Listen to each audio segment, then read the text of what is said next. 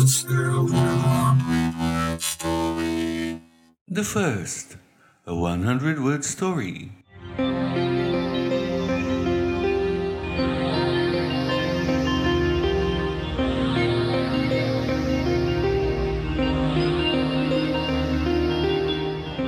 She was the first letter in the alphabet and she knew it.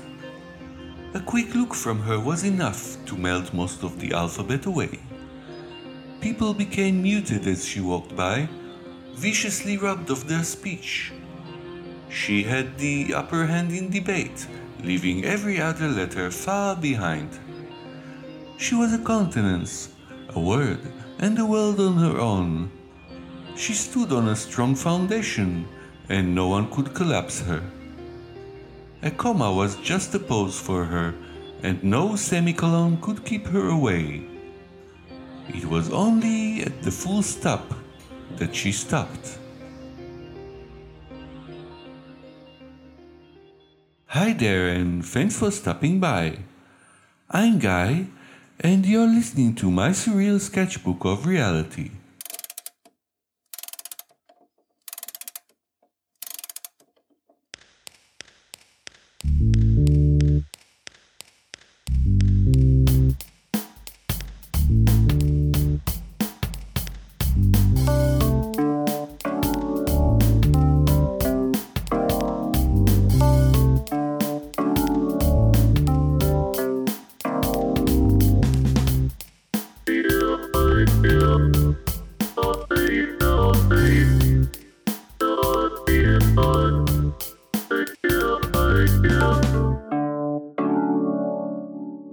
Episode 22 The Upper Hand in Debate.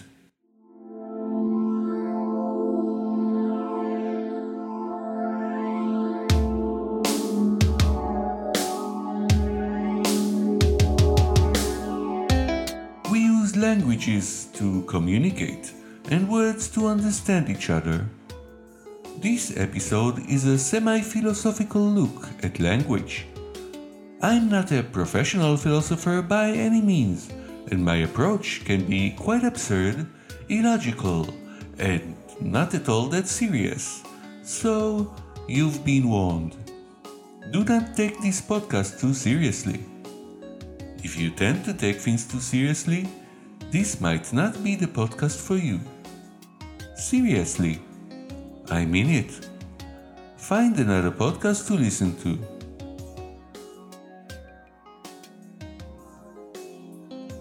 You're still here? Good. Let's talk about language. Words don't really have a meaning from the get go. Meaning is what we pour into words. Words, when spoken, are just sounds, and the written word is just squiggly lines on a blank piece of paper. It's the meaning we pour into these words that makes them count and those meanings, in turn, can make those words of ours very powerful. Words create our story, help us communicate with each other, exchange ideas. When we collect all those words together, they make up our language. You might think that language is the same as the language of that guy living next door you are not entirely wrong. Some meanings are almost universal, and they are almost the same for everyone. The problem is that language has nuances, and the meaning often gets lost in translation, even within the same language. Meanings might not be exactly the same for everyone. Part of this is because we sometimes find meaning between the lines, beyond the words. We might say something, but the intonation of our voice can tell our listeners that we mean the exact opposite, even if we haven't meant to. Someone can write a story that is completely clear to him, only to find out other people understood his story in a completely different way. As I understand this story, this is where my break comes in. I'll be right back.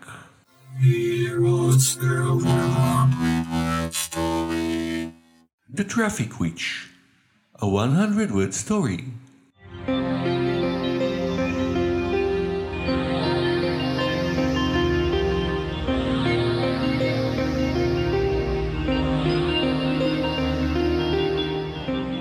She had her own vehicle, commonly known as the broom, and she enjoyed driving it through traffic tunnels. The rush of cars coming out through the other side, bumping into each other, made her giggle. Getting rid of the evidence was a little messy. Usually, it involved accurately targeted lightning bolts directed at various witnesses both in cars and around them. She did enjoy the various commentators, both on television and on YouTube. She liked it when they called her a force of nature. It was when they started connecting her to global warming that she gave up, though.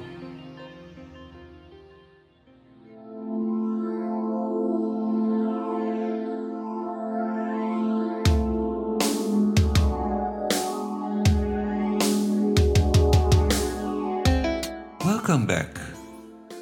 There are many languages in this world. Some have words that other languages don't have. Some miss words that seem essential in other languages. Not all languages are created equal, and some seem to define the people who speak them. You can learn several languages, then you'll have an insight into the minds of nations how they use words, how they connect them into sentences. The order in which words connect in a sentence might give you an insight into what is more important to the people who use a certain language. The very sound of a language might suggest that the people using it have a certain temperament that goes well with the general sound of that language. You think you understand your own language. You might learn another and think you understand that one as well.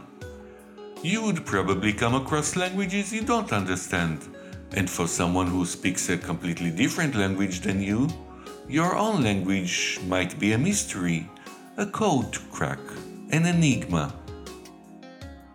The problem is language in itself doesn't have a meaning you have to pour your own meaning into it as you grow up and understand more of your language, and any mistaken meaning gets embedded into your very own unique vocabulary.